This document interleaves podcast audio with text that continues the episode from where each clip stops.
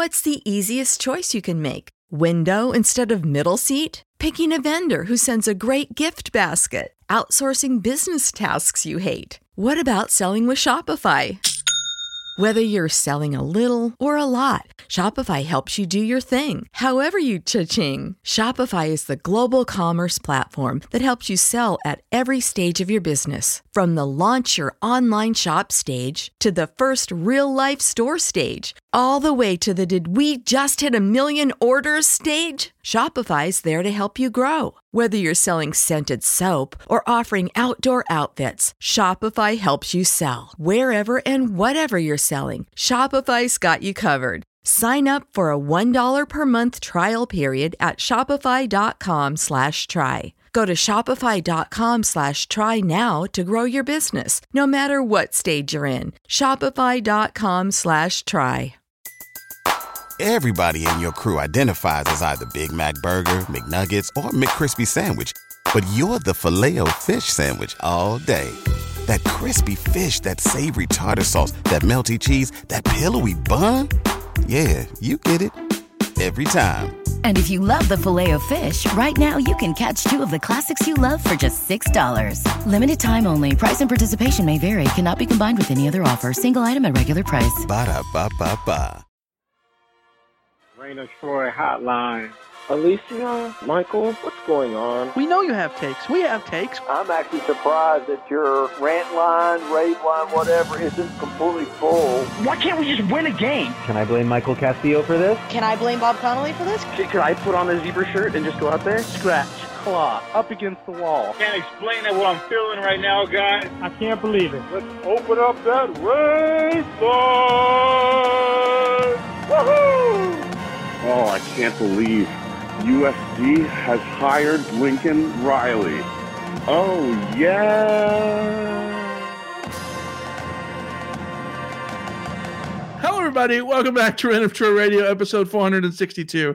Coming to you on Wednesday, November 16th of Rivalry Week. It is finally here. USC, UCLA, your Trojans, those Bruins, the Rose Bowl, a ticket to the Pac 12 championship game on the line. It's everything you could ask for. In year one of the Lincoln Riley era, we're going to deep dive into the game, cover the major talking points, make our predictions, and so much more. We'll also be joined by special guest Jake Merrifield of the What's Bruin Show, aka the saboteur of this episode, for sure. As always, you can subscribe to the show on Apple Podcasts, YouTube, Spotify, wherever you get your podcasts. We are there. Uh, you can always email us at reignoftroy at fansided.com. I'm your host, Michael Castillo, joined along with my co-host here in the Random studio in Los Angeles, Alicia de Artola. Hello, everybody. Hello. Uh, we are back. Uh, that clearly was the first take, and it was very good at that opening. and we're super excited to be here. Uh, welcome to everybody in uh, the the YouTube chats. Uh, everyone's up in here, and it is it is going. We've got SJ, Tim, Randy, Josh, Kenny, Kyle, Michael, Dave, Ghoul, a million people that I'm just scrolling through that I'm not going to get everybody. And I'm glad you're here. It is a big episode um, to talk about what I think. I don't know if you agree with me, Alicia. You're going to have to tell me if you agree. I have never, in my 11 years of doing this, have previewed a USC football game where I think the teams were so evenly matched as this week. It Never. is- it is wild. It Never. is genuinely wild. Um I, I would agree. This is the most 50-50 game that I can think of in a in a long time. Uh not just between UCLA and, and USC, but in general, just in a long time. It's it's hard to find teams that are so evenly matched in all of the same mostly areas. Uh it's wild. Absolutely wild. Yeah, I we're, we're going to talk about when we, preview things like statistics, uh, everything, uh, absolutely tit for tat. Uh, SC will be ranked number three in something, and UCLA will be number four. UCLA will be ranked number two, and USC is number three.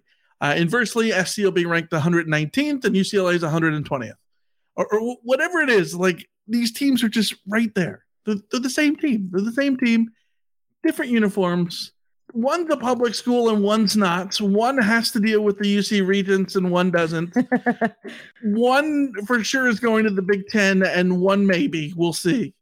Um, it's going to be a uh, hell of a game on, on Saturday. We're super excited uh, to talk about it, and we're super excited that you guys are here to join us, uh, whether it be live on YouTube or over on Apple Podcasts, Spotify, wherever you listen to us as well, driving down the road, hopefully safely.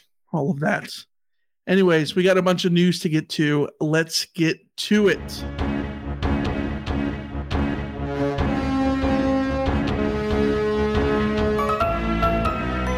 starts with the college football playoff rankings.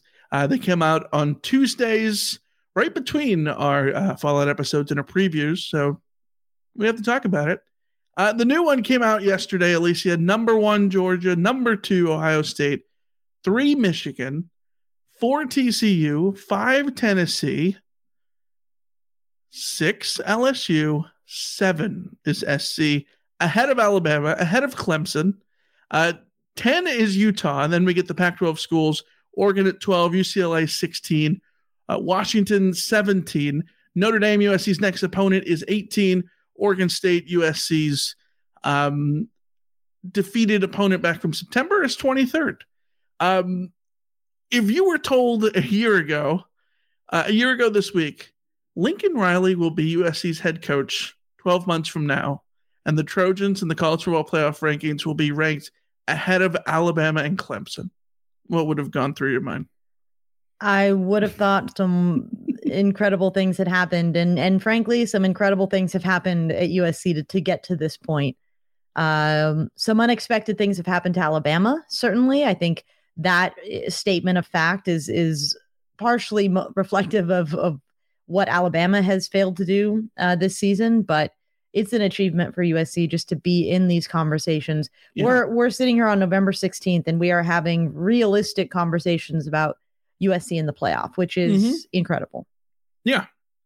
Uh we we've had seasons where uh, it's September 16th, and you could talk about the. It'd be yeah. crazy to talk about the playoff, and here we are, November 16th. So, um, wild that SC's in the position that they are, but of course, they are three places out of the playoff as it stands right now. Five, number five, Tennessee, uh, looking to be a one-loss, non-division, cha- uh, non non-champion, non-division winner, uh, is still in their way.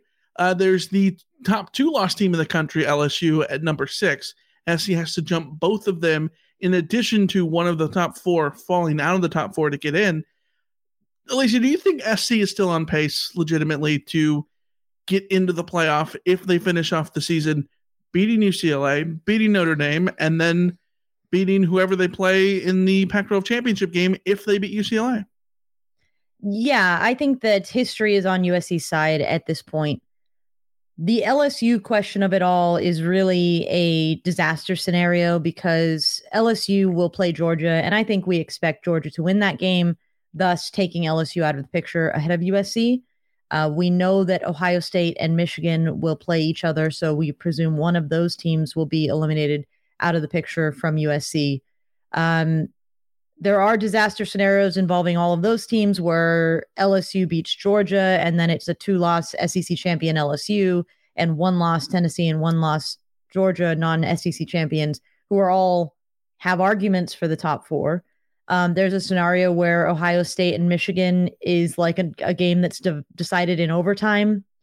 And then it's a whichever one wins goes on to win the Big Ten. And the one loss uh, of, of all of that is a team that everyone still looks at and thinks is very, very strong. I think it's worse if Michigan is the winner of the of that game and Ohio State is the one that is being talked about as a one loss non champion because their schedule in general has been better and their win over Notre Dame will start to matter a lot.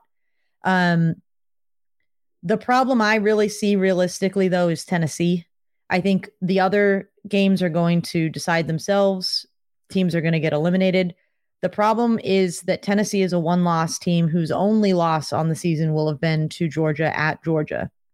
So if you're looking at a top four, yeah, there will be a debate between. Let's assume that TCU wins out. Let's assume they win the Big Twelve. Things change if they don't, but let's assume.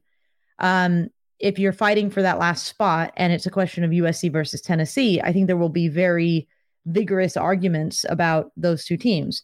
Where the history is on USC side is that no one loss conference champion has ever been left out of the playoff in favor of a non conference champion. We've seen one loss conference champions get left out under weirder circumstances where, like, an undefeated Notre Dame is involved. We've Yeah. seen conference 2018 champions. Ohio State.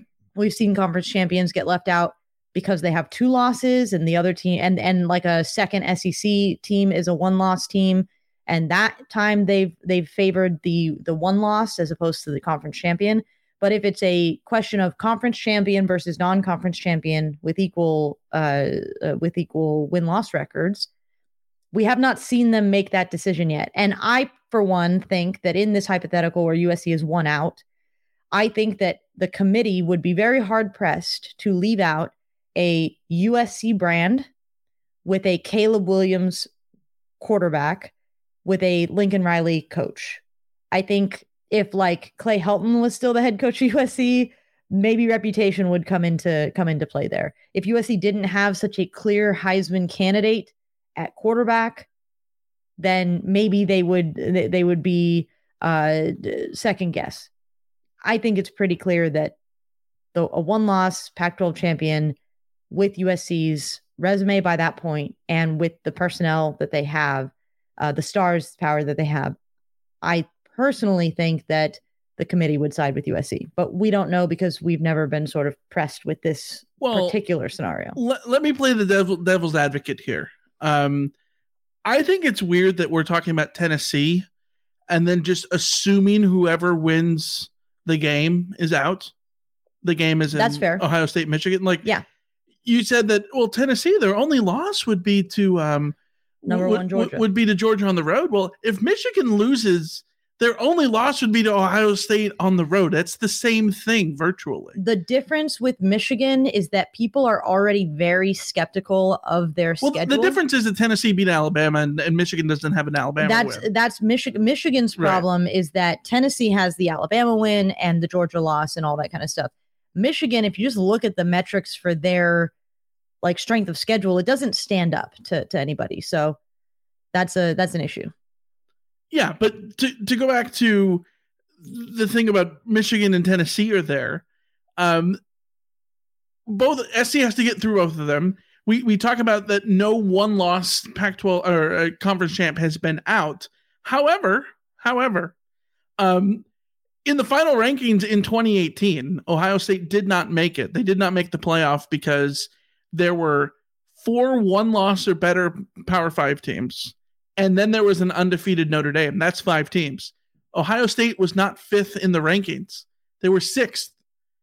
Two loss Georgia was ahead of Ohio State in the rankings, which to me is the worrisome part because that tells me that there is a chance, there is a world in which, you know, Michael put in the chat the, the committee loves the extra data point of the conference champion. Yes, I think so. But there the the committee at least showed that in terms of the rankings, they might side the other way. Again, we need to see what happens the rest of the year. SC needs to win out and actually emphatically win multiple of those games to really um, make sure that there's no doubt here. Full stop. Uh, but I think there's a million things that could that could still happen going forward. Uh, the LSU Like doomsday Georgia, scenario like is LSU there. Yeah, like LSU beating Georgia, and Yeah. then what do you do? I Yeah. do not know. Yeah, it, it it's it absolutely uh, does get crazy. But Expand to to twelve teams just on the spot if that happens. uh, 12 teams is coming Yeah. soon enough. Uh, let's talk about the other news this week. UCLA has confirmed that this will be a salad on Saturday at the Rose Bowl. They are selling 70,865 tickets to a stadium that seats 91,000. That math ain't mathin'. That's because it ain't mathin'. Um, some, but not all of the tarps at the Rose Bowl will be removed. Um, and USC is only being given a lot of six, an allotment of 6,500 tickets. So my childhood in which I'd go to the Rose Bowl for the SC UCLA game and SC would paint the end zones cardinal and UCLA would paint the sidelines uh, blue with everyone in their colors. Uh, don't expect that to be the case because there's going to be a whole bunch of tarps in the end zone. Um, UCLA ends up by putting those tarps on, essentially is not selling money or not selling tickets that they could have sold to USC fans. I have multiple thoughts on this. One, it's dumb and stupid, and take the freaking tarps off. There's demand for this game. You absolutely can sell at least 10,000 more tickets, if not more. The flip side of this, as much as I want to sit here and like bitch about SC's allotment being 6,500 for a stadium the size of the Rose Bowl, SC brings a lot on this on themselves because the allotment that SC used to give teams at the Coliseum used to be huge. And it got dialed back tremendously. And now the allotment that SC gives teams is rather small. And I think this is UCLA counteracting that. Um, and it sucks because SC absolutely could take advantage of a bigger allotment. And I wish at the Coliseum, I miss the old days of sitting in section 12 with my dad over the over the end zone, I mean over the uh, the tunnel and you'd be like two sections away from the road fans and like k-state in 2001 brought all their fans and they were doing their chants two sections away. It was awesome. Pete carroll era came they sold a million more season tickets. It pushed everything down to the side um, all the road fans. And i got i get why you do that. You end up creating the the closed of the coliseum is more of a home hostile environment. Um, but you know, you end up with situations like this where now you're giving less home games, I mean, road seats yourselves. And now schools like UCLA can hold that against SC in a situation like this. I get what you're saying. I get why people are complaining about this, but I also think there might be factors that we aren't considering here that have to do more with logistics. Sure. If you're UCLA and you've set up for a season where you're going to have tarps around the the you're going to you're going to close your capacity down for most of this season, for all, pretty much all of this season.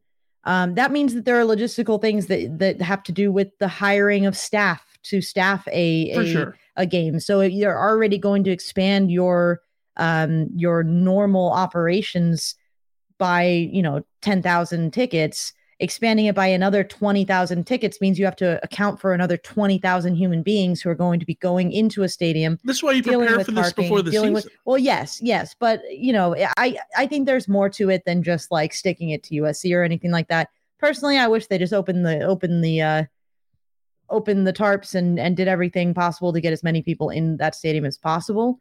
Uh, but I I also I think there are complications that we probably aren't privy to that are contributing to this. Josh in the chat says Michael's overthinking it. UCLA just wants more Bruins in the stands and less Trojans. Well, yes, that's absolutely it. Um, and you know, SC wants the same when they're at home too, right? Like yeah. it, that's what every team wants. Yeah, absolutely. but the two, but uh, let's be real though, there should be an agreement between USC and UCLA. Yes, that you have a that, maximum allotment for both schools. That there's a yeah, that there is a, a, an agreement between both sides that X percentage of your stadium yeah will be allotted to, and it should be higher road. than six thousand. It should be higher than six thousand. Yes, but, yeah, yeah, hundred percent. All right, uh, last little news nugget to get to uh, let's talk about uh, the injury updates. Uh, not that we have them, um, but but Alicia, talk to me. No, the, explain what you can best read of the tea leaves. Okay, so we know Lincoln Riley isn't going to give us anything on the injury front. He did give us something on Jordan Addison. They did indicate that he would be closer to 100% in this, that they, he played more snaps against Cal than he was supposed to in terms of the pitch count they had him on, mm-hmm. which suggests that he is further along in terms of his health and capable of doing those snaps and, and getting through it. So, Jordan Addison, we are expecting him to have no questions going into this game. The other questions, obviously, the big questions are with Eric Gentry and Mario Williams. Lincoln Riley was obviously asked about them, and he gave a pat answer about you know they're getting closer they haven't been full participants in practice but it's it's you know tuesday and they're sort of figuring it out and body language experts are trying to figure out if this is like pessimistic or optimistic or will they play or will they not play all of that kind of stuff. Um we will not know until saturday. That much is very very clear. I am tending to go into this game assuming that they will both play because i think if they were 50% they would play and if they were being called, you know, game time decisions or if they are participating in practice this week, then short of a setback, I think that this is the kind of game that you play through any injury that you possibly have and, you know, everything else be damned. So that's the yeah. way I'm going into it, but that is my gut sort of sports psychology feeling. Um, we literally will not know until game time. Yeah, we'll, we'll see how that all uh, comes to be on Saturday. Um, well, Saturday is USC and UCLA, the Trojans, the Bruins, locking horns at the Rose Bowl, which means it is time to talk about the big one.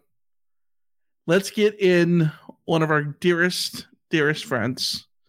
Uh, one of one of my best friends, Lisa, one of your best friends. Mm-hmm.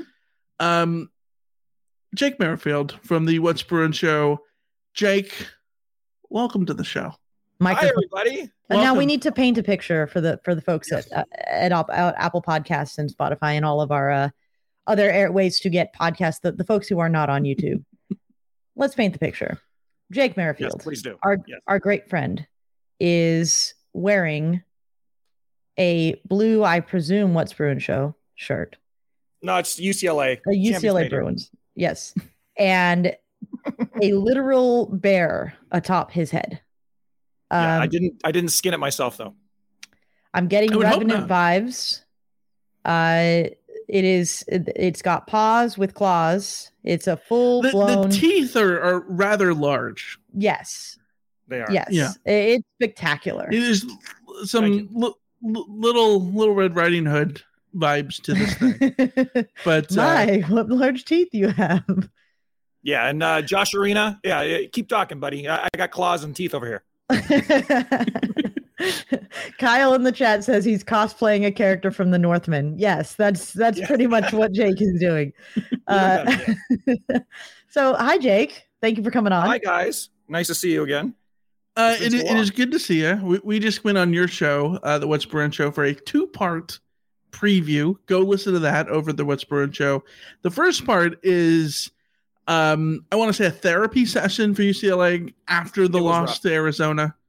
The Absolutely. second part all about the SC UCLA game. So Jake, tell us about the Bruins. What um we you know we've put t- together like an eight page rundown of everything that we want to talk about on this episode, but we want to hear it from you. What what is um what's up with the Bruins going into to this week? Because we we got a question from SJ that said, "Do you think there's more pressure on UCLA to win this game than SC? And if UCLA does lose, do you think DTR will petition the NCAA for a ninth year of eligibility?" uh, you know, just a, so in a nutshell, the UCLA season is is kind of going like this. Um, it started off with our non-con where we didn't actually play any real uh, actual opponents, like the softest schedule, literally in our school history. And um, that went okay for us, but I think uh, everybody was still really on the fence after you know fifth year Chip Kelly, three horrible years, one kind of mediocre year last year, and um, he really had to kind of do a lot this year just to sort of win any fans uh, back into his corner. And so after the non-con, you know, and that that close scrape versus uh, uh, Southern Alabama, who, which turned out to be a decent team, but at the time we didn't know that. Um, everybody was still very like, what's going on with this team? And then uh, the Pac-12 season starts, and and they launch like a rocket ship, beat up Washington, uh, and then they they have the setback versus the Ducks. But you know, you could kind of explain that with being a road game and all that stuff and everything going into that.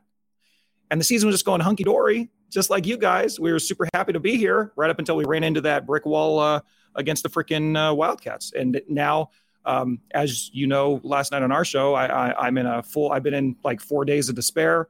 Uh, I'm trying to, to pull myself up for the crosstown showdown uh, because obviously, you know, this game just always means something, but uh, it certainly is has been lessened uh, given the fact that the Bruins strike out once again uh, in a big moment. So um, uh, as far as the the fan base goes, I think it's still kind of very very divided. There's people that I don't think Chip Kelly will ever win back. Um, there's others that you kind of like uh, our show is, where we're kind of like, well, he's got a little better every year, and this year certainly, Arizona notwithstanding, has been a spectacular year with some spectacular performances, and so we're willing to kind of let see where it goes. Um, and as far as the stakes of this game and will the Bruins be up for it, that's really my main question. I assume they will. I think they they've shown in the past, especially guys like DTR, have shown that they are super pumped for this game. But if they lose this game, like my worst case, darkest timeline for the Bruins is they lose this game, then they go up to Cal the day after Thanksgiving on just it's going to be. You think there's not very many people at the Rose Bowl? There's like less people at Memorial, if, especially for that game the day after Thanksgiving. They lose yeah. that game. DTR, Zach Charbonnet, they go to the NFL after that. We don't have them for you know for for the bowl game, and all of a sudden you know you lose. What would that be? Three, four in a row to end the season. That's that's how bad it could get if they uh, lay an egg versus uh, the men of Troy, which I'm hoping they don't do.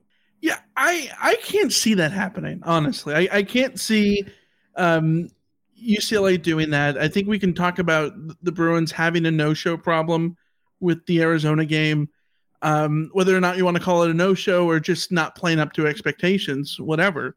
Um, you can you can say the Arizona game, you can say the South Alabama game, but this is a rivalry game this is the the game that you know historically this is UCLA Super Bowl, right? This is this is the big moment. I don't think that just because UCLA loses um, a chance to go to the go to the playoff if they put everything together, that that takes everything anything else away. UCLA hasn't won a conference championship in 24 years.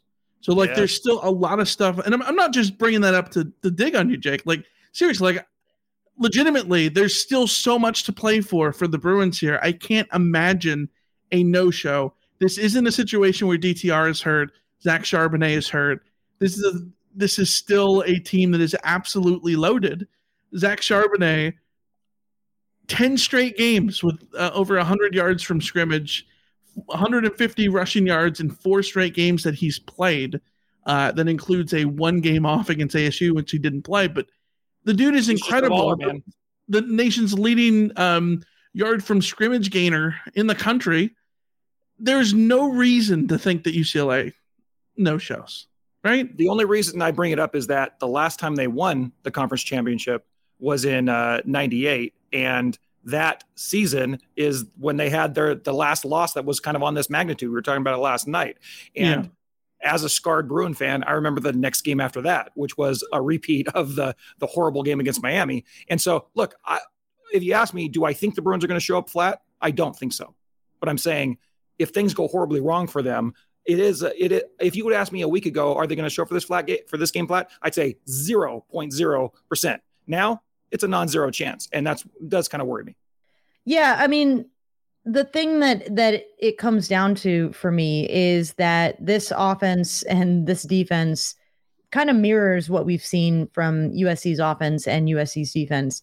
I I actually think it was it was just kind of hilarious that um, the same week that USC was having trouble with Arizona, or sorry, it was against uh, Cal, UCLA was having a literally identical game against Arizona State, and so there the parallels between these teams are huge. So if we assume that both of these teams come in fired up, if we assume that both of these teams come up, come in prepared and ready to go and, and play at their at their top speed, there's gonna be some offense. there's gonna be some offense going on in this game.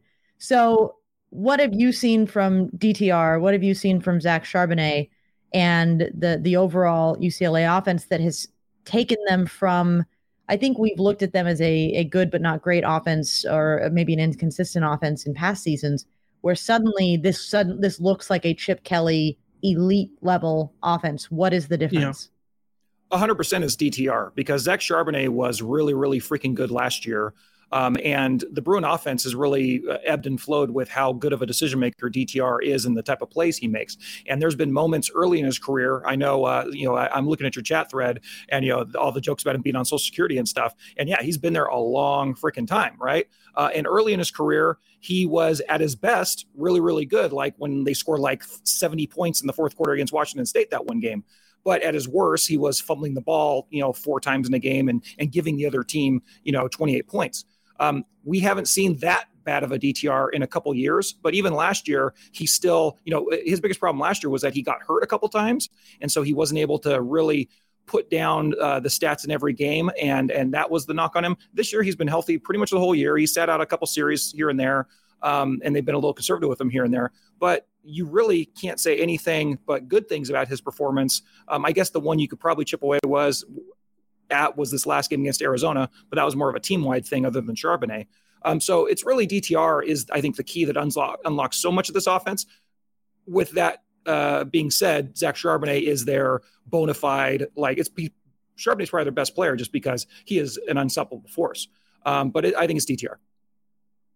Yeah, I mean that that's certainly what I have seen in the in the limited amount that I've watched UCLA. It's DTR not making the same kind of mistakes that he had in the past.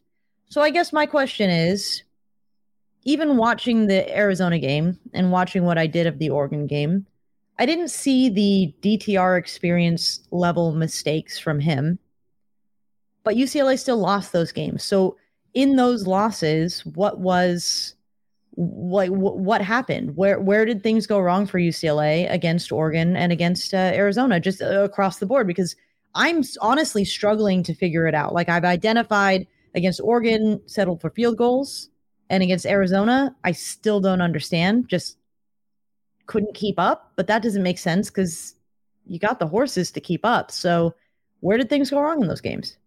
so I think there are two very distinct reasons, separate distinct distinct reasons. Uh, the the Oregon game, uh, number one, a big part of that I think was going up to Autzen and the uh, you know playing on that hostile environment, and then as the game started to unfold, they were kind of going toe to toe with Oregon, and everything was going well, and then that onside kick happened. They steal the possession, and then further than that, going into the half, they weren't able to get any scores. And uh, Lanning, I'll just say, he you know in, in that particular game, he he outcoached, outmaneuvered Kelly uh, in all of those kind of key moments, and then combine that with the Bruins not being able, even though they were very efficient in that game, they weren't as efficient as they have been in other games, and they got too many threes, not enough sevens, and they just couldn't kind of keep up with Oregon, who kind of everything that was a game for Oregon where kind of everything that could go right went right for them. And it wasn't an everything went wrong for the Bruins in that game. It was just enough things went wrong going up against a white hot team that it yeah. got it got kind of sideways on them. So I really wasn't worried about that game, and I was hoping that if you know we could have held up into the bargain and ended up with a rematch against Oregon in the Pac-12 title game, I thought you know they wouldn't be favored in the game, but they would have a very good chance of, of pulling one out. The Arizona game to me is entirely it was entirely just that team came out flat as a pancake on offense. They, uh, you know, they didn't score the first on the on their first possession. They didn't score going into the half. They didn't score coming out of the half. They didn't score on two freaking uh, uh, chances at the end of the game. And that's just unacceptable. You know, uh, the defense wore it so hard the last couple of weeks against ASU and Arizona. But I mean, in my opinion, the defense is doing exactly what they've been doing all year. And that, that performance wasn't really any worse than anything else. You know, uh, I know we'll talk about it later, but if the defense could be a little better in the red zone, then I'd take it. Otherwise, they're kind of doing what we expect them to do the offense has to perform, and they didn't against Arizona. And a big part of that was, uh, you know, and I, you know, once again, referencing your chat, you know, the guys are saying that DTR was kind of a train wreck at the end. He wasn't the train wreck that he's been in the past, but he just wasn't making the big plays. He didn't make any spectacular plays, and um, you, you know, I, I thought that they didn't manage the game well, and they were flat, and that opened the door for a a wildly inferior team to beat them. And it was a shame because all of the contenders in the Pac 12 we talked about this yesterday. All of them struggled early. I mean, nobody had a worse quarter of football than SC did last week in their first quarter against uh, the first quarter against Colorado. Yeah. yeah. then what happened? You know, they blow the doors off them. UCLA, they never got it going. You know, and and that's a shame because they should have. Yeah, to to switch things over and talk about the defense, uh, we got a question uh, from David Orange County. How comfortable do you feel now that Clancy Pendergast is running the Bruin defense. Um, I'm terrified. If this, is, if this is news to anybody, uh, he is now the act. Yes, that same Clancy Pendergast. Yeah, I I know that guy. That guy you're thinking of. That dude uh, is now UCLA's acting defensive coordinator because Bill McGov- McGovern um, is not AWOL, but he's um he's not he, he's not around at the moment Unavailable. doing with he's unavailable. There you go. He is the shrug emoji. Yeah, his his status is just very up in the air. Uh, we understand it's a health thing. Obviously, we hope that that that goes uh, well, but he hasn't been at practice, and Clancy is the defensive coordinator. And yeah, this is a UCLA defense that's um, much like SC's defense. The the stats that are good are mediocre, and the stats that are bad are horrifically bad. Um, I think the the interesting things you mentioned the the red zone side of things, and yeah, UCLA defensively 121st in red zone conversions, 106th in red zone touchdown uh, rates, 101st in points per drive, 126 in fourth down conversions. Those are the pivotal moments in the game. Um, and so to go to Dave's question, knowing that that's where UCLA's defense has been year long, how do you feel now that Clancy Pendergast is the one sort of calling the plays? you know, uh, if you just said like in a vacuum, oh, you're going to switch out your defensive coordinator that nobody had heard of before, you know, last April, and then we are all like, oh my God, they just hired a clone of the last old guy that they that they that that Chip Kelly had for four years, and then he turned out to be a pleasant surprise at the beginning of the season. Um, and then you said, oh, we're going to place him with Clancy Pendergast, knowing that we know, you know, from his career throughout the Pac-12. I would say uh, I am terrified and not super thrilled about it. But with that being said, you know, I said it just a few minutes ago. I haven't really been upset with the defensive performance against in the last couple of games. Against ASU, they got plenty of stops, and then they got put in a horrible situation in the second half where DTR and uh, they had a fumble uh, exchange error, uh, put the ball on the ground, and then had a three and out. And the defense ended up being on the field for you know uh, probably two thirds of the second half, and they gave up some points. But like I said, the bar for this defense is not super high. It's just Yeah. just be mediocre, and then let the offense do its thing. And um, so far with Clancy, I think he's been calling three games now, uh, I believe, uh, and I haven't seen a real big change uh, in how the defense has performed. So I would have been worried about it, but it looks like they're the same as they were. Yeah, I, at this point, you would think the system is is the system, right? Um, I am looking forward to a formation where like there's like nobody with their hands down because I know on the ground, you know, I, I know that's like, you know, kind of. I one of my one of my favorite Clancy Pendergast um, games, uh, the Vegas Bowl against Fresno State. SC ran a one five five uh, defense that entire game. Uh, one dude on the on with his hand in the dirt, and there was George Uko on the defensive line, and everybody else was standing up, uh, and they completely shut down uh, the uh, the the the car, which Derek Derek Carr, yeah. Yeah. Yes. Uh, anyways, we did get a question from Eric that says, curious on Jake's insights of having a dedicated special teams coach or splitting that responsibility. Both SC and UCLA do not fare well, particularly well um, as special teams uh, teams in general. Um, UCLA is ranked 84th in, in SP plus special teams. Don't have SC's rank in front of me, but I think it's in the hundreds. This has been a problem with SC. We talked about it on your show last night. Uh, what are your thoughts on having a dedicated coach or splitting it up? Uh, number one, I think um, UCLA special teams has suffered in that it's had two really horrible games, but then a few games that were either mediocre or pretty good, depending on what unit you're looking at. Uh, just just to kind of break it down into parts, their field goal unit is just barely mediocre. I mean, the the, the guy is missing a lot of kicks. Um, he had a hot streak for in the middle of the season, uh, but now I- you know, I I don't trust him outside of about 40 yards, and it's fine because Chip Kelly doesn't like to, you know, he likes to go on fourth down anyway. So it hasn't really been a factor the last month or so. Um, they're the they're probably the, first game of the season, and this is kind of like I think everybody saw this play, even all your fans. Um, they had a punt blocked at the Rose Bowl by Bowling Green. It was the most blocked. It was the most blocked punt in the history of Rose Bowl. I think like no one's ever blocked a punt better than that. I mean, the guy, you know, completely took the ball off the guy's hands and, and just destroyed it, or off, the, off his foot, I should say. Um, but since then, everything's been pretty good. They're they're actually their their punt per games. They, they only punted like twice a game basically, but uh, their punting game has been pretty good. Their coverage has been pretty good. They haven't really let a, a long kick, uh, a long return go at all. And their return game has actually been really good in that they've got numerous. Uh, they've almost broke a couple. One got um, one they had a uh, they had to get uh, and I get tripped on it uh, for him to not score, but he's got multiple uh, returns to midfield. So I think that the Bruins special teams this year is better than that rating but it's not like spectacular, if that makes any sense. And so, as far as like having a special teams coordinator, uh, I don't know if um, it's made that big of a difference. The guy that's our special teams coordinator is also like our inside linebackers coach. So, I don't really know exactly how much dedicated time there is uh, one way or the other. But they have, but I will say their special teams are better this year, with the exception that they don't have as good of a kicker, but they're, they're better this year than they've been in the past. Yeah. And we've said it before like, people, when uh, John Baxter was SC's uh, special teams coach. People hated how much time SC devoted to doing special teams, but now that SC doesn't have a special teams coach, suddenly it's like, well, why aren't they a, yeah. doing this? And yeah. it's yeah. You, you can't win either way. The the what's going to win you things is just to be good enough not to to get the criticism. And SC certainly could be better. Sounds like UCLA could be better in that aspect too.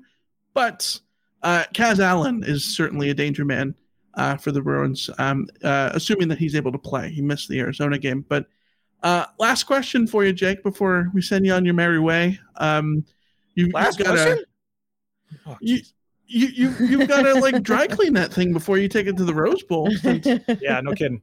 Yeah, and, and then you got to get it all nice and spiffy so so Josephine is uh, still interested.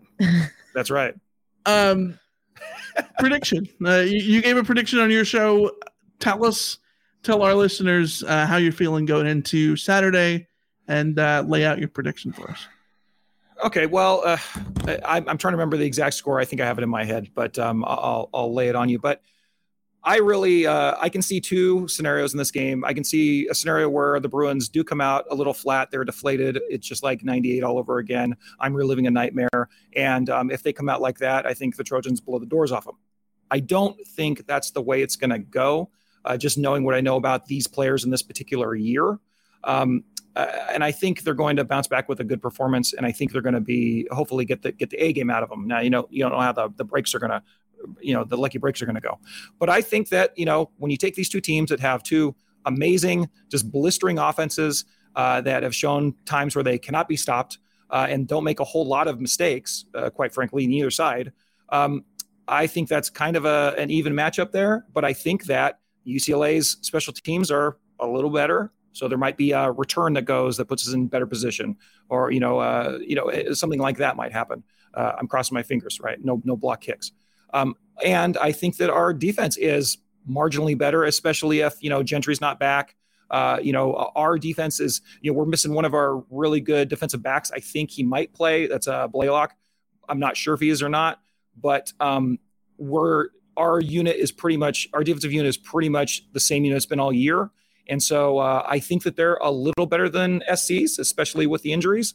And so I think that uh, the Bruins are going to win the game. I, uh, you know, uh, based on all the the projections out there, Bill Connolly has them as a half point favorite in the game, and I think mm-hmm. another projection has them as a half point dog. Talk about the Bruins. Yeah. Um, so my final score is going to be UCLA at the Rose Bowl. They're going to defeat the mighty men of Troy 45 and a half to 35 and a half. Book it. I don't know how you're going to get to the score, but that's what it's going to be. awesome. We, yeah. we love you, Jake. Uh, thank you for, for coming on. Uh, it, it is is a blast. We got to do this more often now that we we finally figured out that we can we can do it. Yeah, people in here. It's awesome. Come on. All right. Well, thank you for having me. Obviously, you guys are two of my closest friends as well. I love you both dearly. And I love all your listeners. You guys are pretty awesome. I'm not high, Josh Arena. I take that as a personal offense, but you've been nice to me in the chat, though. Thank you. You're a good sport, too. Uh, but, guys, thank you very much. And yeah, I'm, I'm available anytime. Have me back. All right. We will indeed. See you later, man. That was fun. Yeah. Jake. Uh, Jake, as always, uh, is is the best. And uh, yeah, go go listen to uh, the What's Bruin show and the two parts, but really it was like four hours of, of podcasting. It was it was so much fun. Alicia, you know the only good thing about football season being over? There's literally nothing good about the football season being over. It's just an endless wait until the fall. See, that's where you're wrong. It's tournament season. The best way to take your mind off the endless wait. That is true. I may not want to watch the men play, but the USC women are pretty awesome. Exactly, but it's not just SC. There's high stake basketball moments all over the country. But you know what? They get even better with prize picks. So you're saying the only thing better than watching Juju Watkins is taking the more on Juju Watkins? Bingo. You can now turn your hoops knowledge and love of Juju Watkins into serious cash. Because you can now win up to 100 times your money on prize picks with as little as four correct picks. Turn 10 bucks into a thousand bucks with college basketball, NBA, and NHL entries. Best of all, Prize Picks lets you get on the action on more than 30 states across the country, including Texas, Georgia, and California. That sounds pretty good to me. Yeah, download the app today and use the code Reign of Troy for a first deposit match up to $100. That's the Prize Picks app with the code Reign of Troy for the first deposit match of up to $100. Pick more. Pick less. It's that easy. What's the easiest choice you can make? Window instead of middle seat? Picking a vendor who sends a great gift basket? Outsourcing business tasks you hate? What about selling with Shopify? Whether you're selling a little or a lot, Shopify helps you do your thing, however you cha-ching. Shopify is the global commerce platform that helps you sell at every stage of your business. From the launch your online shop stage to the first real life store stage, all the way to the did we just hit a million orders stage? Shopify's there to help you grow. Whether you're selling scented soap or offering outdoor outfits, Shopify helps you sell. Wherever and whatever you're selling, Shopify's got you covered. Sign up for a $1 per month trial period at shopify.com slash try. Go to shopify.com slash try now to grow your business, no matter what stage you're in. Shopify.com slash try. Everybody in your crew identifies as either Big Mac Burger, McNuggets, or McCrispy Sandwich. But you're the filet fish Sandwich all day. That crispy fish, that savory tartar sauce, that melty cheese, that pillowy bun. Yeah, you get it. Every time. And if you love the Filet-O-Fish, right now you can catch two of the classics you love for just $6. Limited time only. Price and participation may vary. Cannot be combined with any other offer. Single item at regular price. Ba da ba ba ba. Alicia, let's let's continue to talk about this game before we get to over under. I, I want to know your thoughts on the matchup a, as it stands right now. Obviously, this is an elite offense going up against an, a bad defense, and another another elite offense going up against another bad defense. But how, how do you how do you see it? How do you how do you put it all together? It as we said earlier, to me, every every time I take a, a, closer look at this matchup, it just feels more and more 50-50. And you know, the fact that SP Plus, that Bill Connolly, whose numbers I, I tend to respect, has it as a 50-50 matchup pretty much locks that in for me. Yeah. Um, I think that USC's offense has a higher ceiling than UCLA's offense, but I think UCLA's defense is better on its day than USC's defense.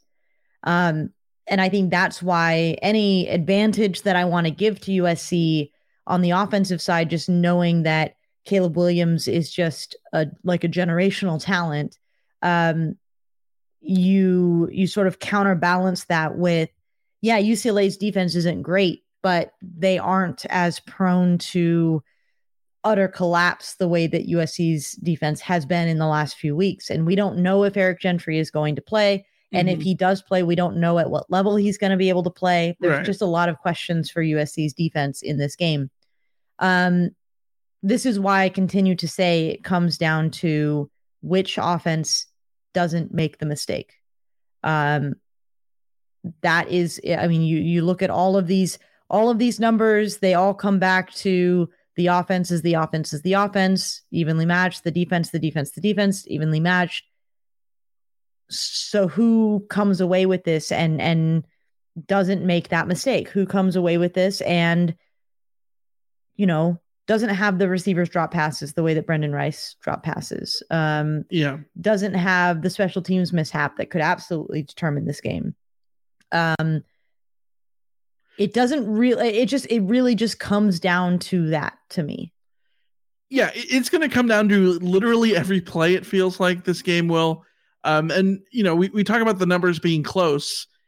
Literally, I have them. I mean, you have them here. written out. Yeah, we Uh, could, so we could just go down the line. th- th- these are on the offensive numbers.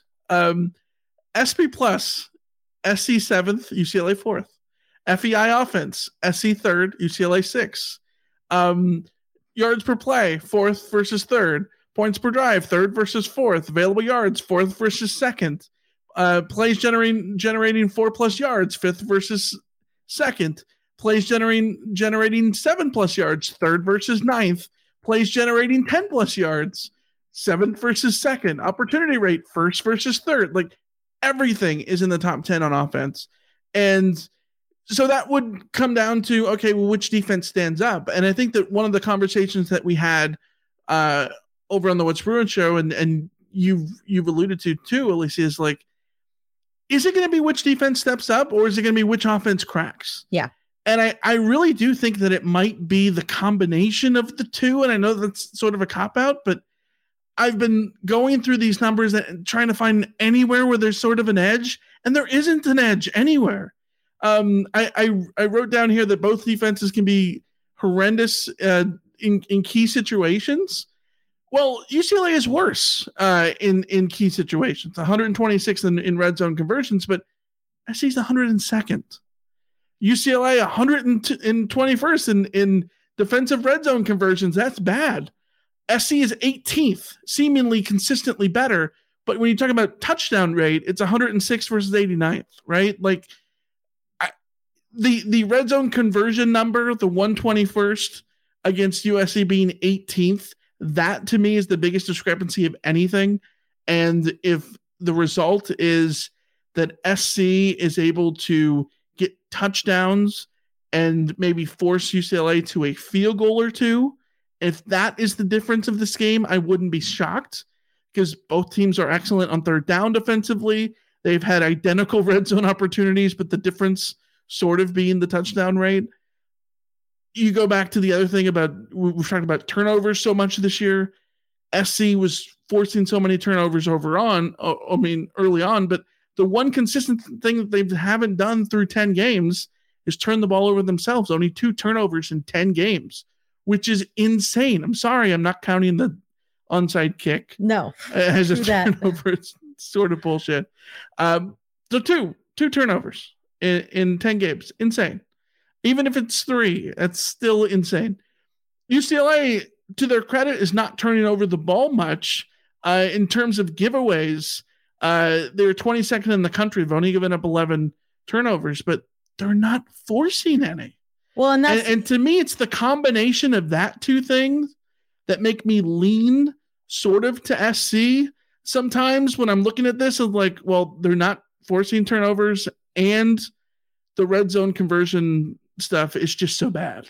Yeah, I 100% agree. And and I've spent a lot of time talking about how evenly matched both of these teams are, and so you have to really dig deep to find the differences between the two. And I think on offense, it's very clear it's UCLA's running game um, that is that is superior to USC's uh, USC's running game um, because Zach Char- Charbonnet is who he is, and Chip Kelly is way more you know willing to use his running backs than uh, than Lincoln Riley apparently is. Yeah. On defense, it's very much UCLA's running defense is actually somewhat stout, somewhat reliable, um, where USC's is absolutely not. But the big difference is that USC has been turnover machines on defense. They have they have created the critical sort of havoc plays that that have, that has allowed them to come away from at least the first six games with really respectable looking uh, lines as far as the points points allowed. UCLA's defense across the board. This is why I say UCLA has an edge on defense because they're less likely to give up the yards. They're less likely to give up the drives. They're less likely to give up those sort of basic in between things on defense. But like the results but have the- been very similar. The, the less likely is so negligible, though. yeah, it's. I mean, you, you talk about the yards and available yards. UCLA is 90th, SC's 92nd. Like they're Yeah. right there. Well, and and UCLA is 101st in points per drive, and USC is 87th. So like, Yeah, USC, defensively, yeah. defensively, USC is letting teams drive on them, but USC is better at getting a negative outcome, even though somebody is driving at them. So these kinds of things are uh, sort of a philosophical defense, uh, philosophical differences between the two teams. But it's also very difficult too because UCLA philosophically has a new DC who's calling plays for them. And that might I don't know. I, it's it's hard because the games that we've seen from the Clancy Pendergast run haven't necessarily told us where the difference is i- i- in these teams. So I, it, I'm not even sure what my point was about this whole going down this whole thing. It's really just like if I want to give an edge, it's that if it comes down to like probabilities, right? So Sure. I think the reason I continue to give USC the slightest edge is like if you force me to choose the probability, who has the higher probability of making the game winning play, I will side with Caleb Williams. And on the defensive side, if you have to force me to decide like who has the bigger probability of like creating the game changing negative play, it's USC's defense to a certain point. Yeah. But all of that is contingent on those moments coming good and USC taking advantage of those moments. And we can look at the numbers all we want. We can look at, you know, probabilities and and and all of this, but that doesn't mean that just because USC like defensively we will assume has like a is 75% more likely to create the big red zone stop that they need to win the game that doesn't mean that they will create the big red zone red zone stop to Right. to it, it comes down to it like you said individual plays individual moments and that is the you know what's what is the difference between USC being undefeated this year and not it came down to one play Yeah. it came down to one play the two point conversion or any other play before that to prevent that touchdown play, the they- their fourth down yeah. plays that they didn't get the job done all of those things that is ultimately what cost USC so it can come down to one play and if it comes down to one play then it's still for me no matter what probabilities you put out there if it comes down to one play it's a 50-50 shot of who makes the play and Can you imagine if, if Utah doesn't score on the fourth down play? Like, yes, the, if they don't score on the, the two point conversion too, but they don't score on the fourth down, even better because SC wins that game by a full touchdown. I think it looks better Mhm. uh, on the eye test. Or what if there isn't a holding call on the return Sure, that but- really but I'm ground just talking about then one USC gets play. into field goal range? And yes, then, you but I'm talking about one play. Yeah, yeah, one yeah. play. They make the fourth down stop, and I, I think that it's crazy how that one play has the the domino effect from all of that is is nuts. But it's insane. yeah, but before we get into over and that under, one play could come in the first quarter. We don't first, second, third, Yeah. fourth quarter will matter in this game. yeah, and, and hopefully if uh, and if it does come in the first first half and involve someone's knee down, hopefully the inner the uh, the the reviews of the Rose Bowl will be working this time. That'd be an important thing. No, but the And I hate to say it too, like this game could come down one side or the other. It could come down to the one call that goes against one team. It just so two points I want to make before we get to over under. One, as, as much as I keep going, well, to, to go off the Clancy Pendergast thing, what do we know about Clancy Pendergast's defense? He likes to shut down one thing over anything else. yes. That is his mo, and he will. It's uh, he, he's to take his chance about what he shuts down. I think, realistically, he is not to do what you think, in the sense that if you look at this team, SC without Travis Dye, it makes logical sense to drop eight, drop all those guys back, force Caleb Williams to stay in the pocket for 8 million years and get coverage sacks and try to bottle up the receivers, especially if Jordan Addison just now getting back to 100%. We don't know what the situation is, is with Mario Williams. The other guys are, are, are young and and realistically unproven compared to Jordan Addison and and, and, and that kind of stuff. So drop defend the pass, drop eight. That's what you should be doing. I don't think there's a chance in hell that's what Clancy Pendergast does. I think Clancy Pendergast looks and says, This is a team that is, you know, number one in opportunity rate, USC. Statistically, one of the best rushing teams in the country on a per play basis when they actually run the ball. Mm-hmm. I think he's going to go all in on taking that away, seeing that Travis Dye is out, and that's going to mean potentially more uh, corners out on islands. It's going to potentially mean um, trying to force SC to get something out of Austin Jones, if anything, and open up the passing game. And opening up the passing game, I think, makes better space for Malik Brown, makes better space for all of those receivers who are just waiting for their breakout game. Uh, another one, uh, your Michael Jackson the thirds, your Kyle Fords, uh, Mario Williams if he comes back, like all of those guys. I think it would be a huge mistake if Clancy Pendergast goes all in on shutting down SC's run and forcing SC to pass because we saw what happened against Utah. We saw what happened against Arizona. Yes, SC lost that Utah game, but SC, even as a pass only one dimensional team, is extremely dangerous. Flip it to the Oregon State game where they had to run the ball and were a one dimensional team on the run and couldn't throw, then suddenly everything sort of crumbles, right? So, um, well, it's it's the same calculation that that USC is going to have to make against UCLA. Yes, which which leads me to my second point that I I spent the whole year looking at this and and and thinking, oh my god, SC. Look at what so and so has done to SC. What is DTR going to do? DTR is faster. DTR is, you know, he's now in his 34th season as as UCLA's quarterback. Like he's more seasoned and all these things. He's he's more developed. What is he going to do if Jayden de Laura can do this? What is DTR going to do? And I've sort of overlooked Zach Charbonnet um, because SC hasn't played anybody nearly as good as Zach Charbonnet. SC has not faced a, a, a rusher on the level of Zach Charbonnet. Zach Charbonnet, why are we not talking about him in the Heisman race? Seriously, four straight 150 yard rushing games. He's rushed for 100 yards in seven of eight games. The only two games he hasn't have been teams called A State. Like, he the, the he dude had is incredible. he in in the games he's played and he's missed some because of injury. He's had one where he didn't rush for 100 yards, just one. It was against South, Southern Alabama, and he had 78 yards, six yards of carry in that game. So it's not like he had a bad game. Yeah, it's it's absurd how good.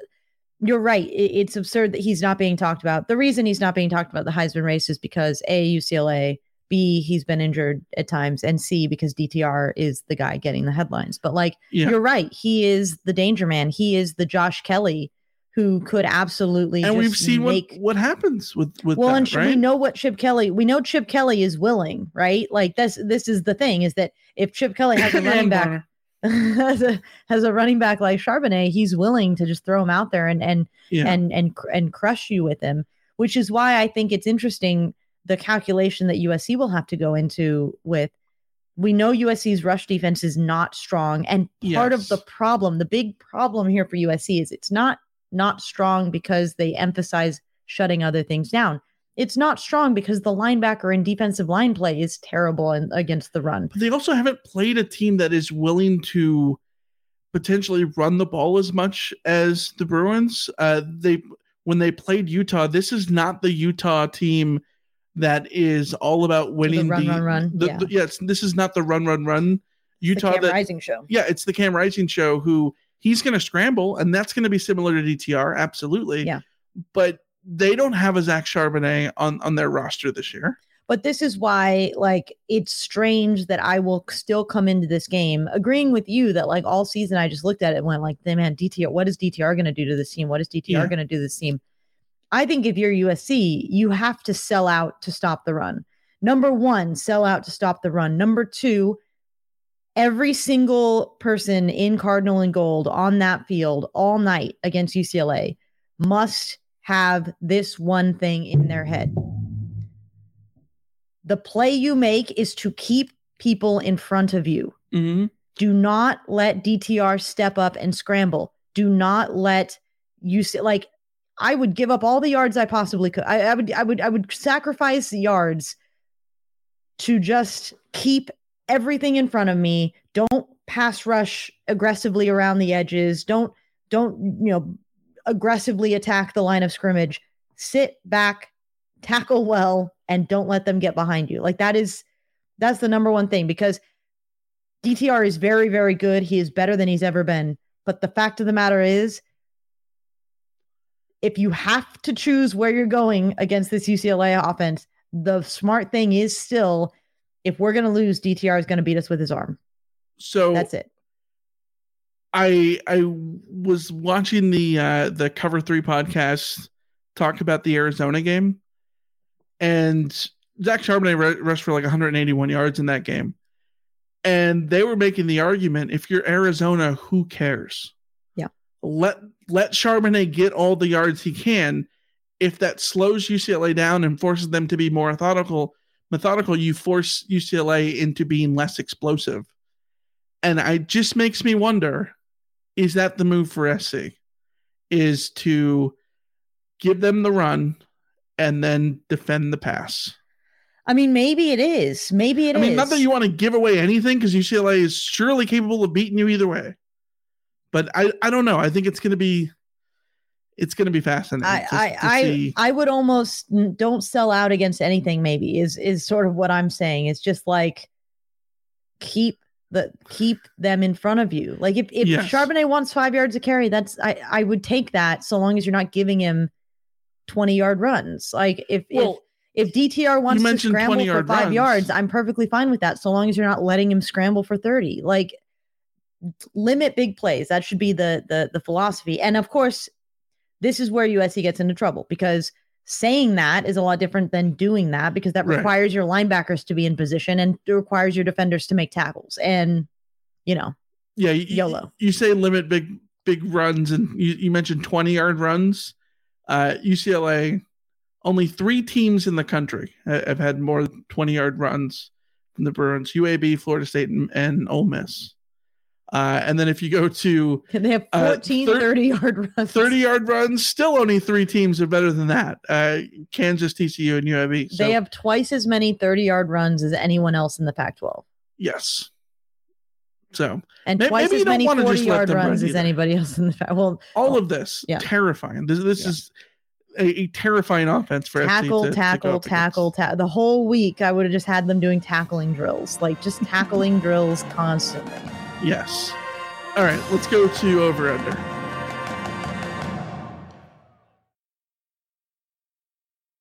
So you're going over. I'm feeling bold. Give me that over. I'll go under. I got to take an under here. I got three unders to take. I'm going to do an under here. It is a big week for over under, of course. I have a huge lead. I'm now up. Got 38 over under wins. You're at 32. What is your first over under line of the SCUCLA week? Okay, I've learned some lessons from last week. I am still going on like season highs, but I'm No. pulling back from what the season high is. I'm looking at Jake Bobo receiving yards. Jake Mhm. Bobo is uh, UCLA's wide receiver who every time we watch him Can- can- feels can like I- he's a tight end. Can can I make a confession? Yes. I made this on the What's Bruin show. I spent the entire year watching UCLA football thinking that Jake Bobo was a tight end. Every time I've seen them play, I feel like they use him the way that they would always use their like their, Yeah, like- their like tight end like Caleb Greg uh, Dulcich or whatever. Yeah, Yeah. Dulcich and and uh, Caleb Caleb, Wilson, Wilson, and yeah. all those guys. So he's not a tight end; he's a wide receiver, but Yeah. it feels like it. So uh, he had a season high of 142 receiving yards against Washington, Mm-hmm. But that was only one of two 100 plus receiving yards game for him games for him. So like he hasn't been high volume in terms of, of yards. He had 101 against Oregon.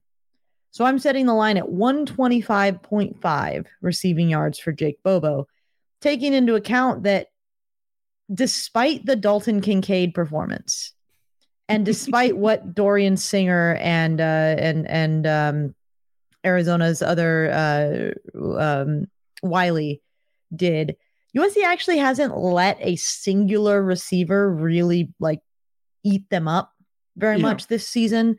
Uh, Dorian Singer had 141 yards uh, against USC, but like except for Kincaid, that really hasn't been the MO. Guys aren't getting like the 150 yard performance from from a singular receiver. So it's I think it's going to be really interesting. Does Jake Bobo go off or does he not? Does USC have an answer for him or do they not? So 125.5 receiving yards for Jake Bobo. I think it's over. Taking the over? Okay. I think this is easily over. I think if you know, I I mentioned the stupid thing about the about Bobo being a tight end, but realistically, he's someone who can beat you um all over the field, which is a testament to what a tight end can do in which he can be lined up inside, right? And so I think you can put Bobo inside and attack just like Kincaid eight, and he's going to be able to attack differently than Dorian Singer, um, and and all those Arizona guys. Um, but I yeah, I, I it's going to be like Going a buck over. forty. Could see a buck forty for Bobo. The the dude is he has like big game against SC written all over him I every, every time I, I see him. see the thing is big game against SC could be 110 yards. So like I'm actually very be. happy with it could be the, just the big moments. Yeah. sure, Yeah. sure. Uh, yeah, but give me give me the over there.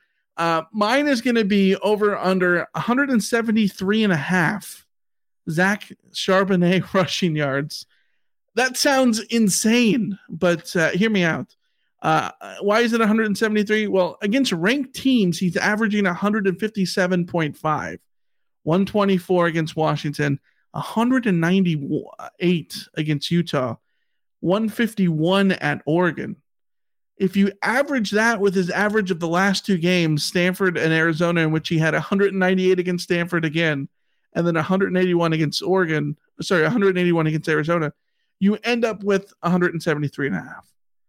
So that's my line. Averaging what he's done against ranked teams and in the last two games, 173 yards for Zach Charbonnet over under. I hate this line so much. I hate it so much. It's a lot of yards. That's so many yards, but also USC's defense is so USC's defense. I'm taking the under because I'm feeling optimistic Okay.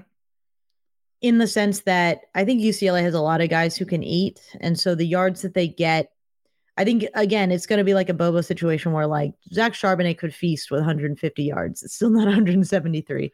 He could also get 250. I've seen that before. Yeah. Um, so it's it's not like it couldn't happen, but I think I think that USC has a lot of reason to put some emphasis on not letting Charbonnet be the one that that beats them. Um, Yeah. Well, th- they could so go under. if Kaz Allen does play, he could end up getting some Yeah. some carries. I mean, against ASU, 11 carries, 137 yards. Yeah. Um, he kind of takes that uh, Demetric Felton role that uh, UCLA has like to use, where it's like a So sort of like a Tyreek Hill, like yeah, he's a running back, but could be a receiver, but he's a running back, but like, like Debo, Debo Samuel kind of situation too. yeah, um, Amon-Ra St. Brown against Colorado. Yeah. yeah, exactly. Um, so okay, so you you will take the under on 173 and a half, which locks me into the over. Too high of a line. I'm taking that under. Yeah. Okay, what's your next line? All right, I'm going 14.5 rushes for Austin Jones in this game. USC's backup running back. Travis Dye obviously injured. Um, he was averaging 88.4 yards per game on 14.5 rushes per game this year. He had several games where he was uh, above 20, but in Mhm. general, he's sort of been in that lower lower realm. Austin Jones had a season high carry uh, of 12 against Fresno State. He had 11 um, after Dye went out against Colorado. So, do we think that Lincoln Riley is going to just transition to, well, Austin Jones is the new guy, and so he's going to get the, the carries that Travis Dye would have gotten? Um, or do we think that this will be a true mix and match between the three, Jones, Raleek Brown, and Darwin Barlow? Do we think USC will just choose not to run in general? Mhm. Um, lots of questions around the usage of Austin Jones in this game. So 14.5 rushes, that's uh, carries for Austin Jones. So we think that the game that's most comparable to this one is going to be the Utah game, right? Yes. Is that, that fair? Yeah. Uh, in the Utah game, Travis Dye carried the ball 11 times. and that was with Travis Dye being the undisputed number one. He had 11 carries in that game. There's no way Austin Jones gets more than 14 and a half. Considering that he's going to be splitting with Raleek Brown, um, potentially Darwin Barlow getting some carries in there too. I think this is an under for sure. I have a You think they're gonna go all in on the run? suspicion that because Travis died, like I, I think I, I'm split because I, I agree with you that like my instinct says that Clancy Pendergast will decide he's just going to not let USC run the ball at all because that's we've Yeah. seen him do that. Uh, but at the same time, like without Travis Dye, I think there might be like a little bit of mind game going on where USC ends up running the ball more because UCLA isn't is is not expecting that or not putting the uh, assets behind I- stopping it. I go back to Clancy more than anything is going to probably take that away.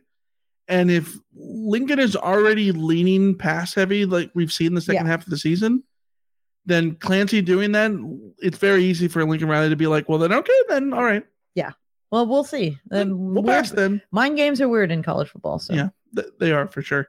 Uh, my next one is over under 90.5 Raleek Brown yards from scrimmage. He had a career high 90 last week against Colorado, 76 uh, in the season opener against Rice.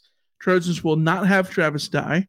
Um, and Brown is expected to sort of carry the workload um, in the, the backfield with Austin Jones. 90 and a half yards from scrimmage. This is not rushing yards. This is yards from scrimmage, not all purpose yards. Yards from scrimmage. So this is rushes, rushing yards plus receiving yards. That's it. yeah, I, I my instinct is to take the under here, so I'm gonna take the under. Okay. Um, it's really about the my sense that Raleek Brown doesn't have the full blown trust of the coaching staff yet. Okay. Um, there are too many athletes in this offense who will have opportunities to touch the ball and gain yards and, and all of that, especially if Mario Williams is back.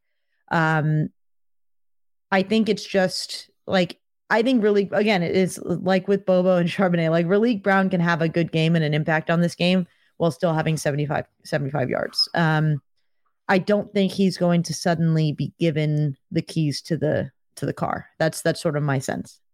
You you want a um, thought process of, of this one? I, I think the, as a barometer, if that over hits, that is a insanely good thing for SC. Absolutely, yes. If Raleek Brown gets like over 100 yards from scrimmage, something very Something's gone right. good happens, Yes. I think. Yeah. Uh, what's what's your last one? Okay.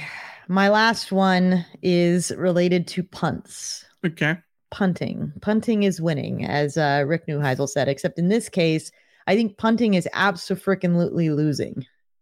I think the offenses are going to go off in this. So I'm setting a line around total punts. Okay. Total punts. And I'm changing it in the middle of, of this statement because I'm a, I'm dumb. Over under 2.5 punts between both teams.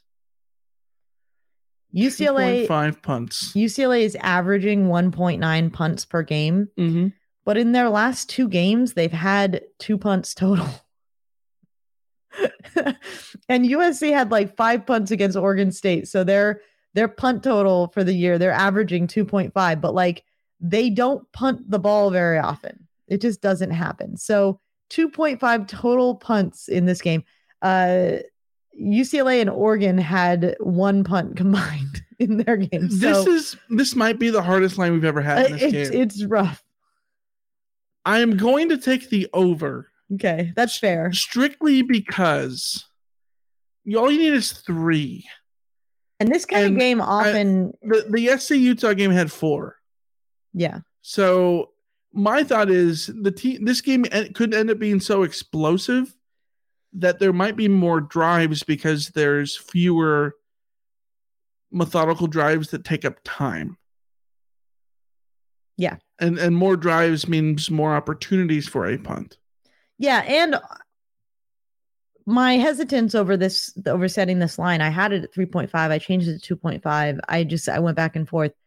Is that a lot of times the games that we come in thinking they're going to be offensive like barn burners that are just going to be offensive explosions Right. for some reason like those They are the games tense. that end up being tense and everyone's tight and maybe tr- uh, the offenses are, are trying too hard and so then it leads to those kinds of mistakes that cause you know an offense an explosive offense to end up with punts so yeah it Well- could be a, could be an interesting one I'm pulling up the game book from the Oregon Washington game last week.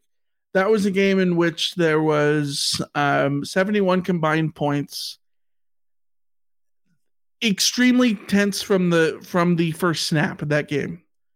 How many punts do you think were in that one? four One. yeah there One you go punt. there you go One punt. Yeah. i'm just saying All right. The- Maybe oh, maybe I might the- regret. the impetus for this uh for this question was um i think it was jake who pointed it out That on- only only four Pac-12 punters have, are qualified. or even qualified like Yes. it's insane that usc and ucla neither of their punters are qualified for the statistics of of punting Yes. uh in the comp like the the Pac-12 has has completely rejected the idea of punting this year. the Pac-12 is the Big 12 this year. yes. Yeah. Yeah. Uh, last over under for me is 1.75. 1.75 over under 1.75. Tuli Tuipulotu tackles for loss. We know that he's the nation's sack leader. He's no longer the nation's tackle for loss leader, even though uh, he has 17 and a half tackles for loss this season. He's among uh, the leaders there. He had two tackles for loss in each of his two and a half tackles for loss in each of his last two games against Cal and Colorado. This year so far, there have only been five games, only been five. So half the time he's gotten this over, half the time he's not. The ones he didn't, Rice, he had zero. Oregon State, he had one. ASU, one and a half. Utah, zero. Arizona, zero.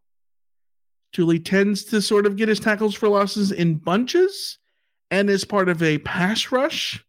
Um, the the Stanford game, he had three non-sack tackle for losses. Sort of the only time that he's really got them in in a rush defense heavy game. Did have a season high four tackles for loss against a dual threat quarterback, including three sacks against Cameron Ward against Washington State. So he can get a dual threat guy. Uh, but Wazoo is also one of the worst teams in the country at allowing sacks. So will uh, will he get in the backfield to wreak havoc? 1.75 over under.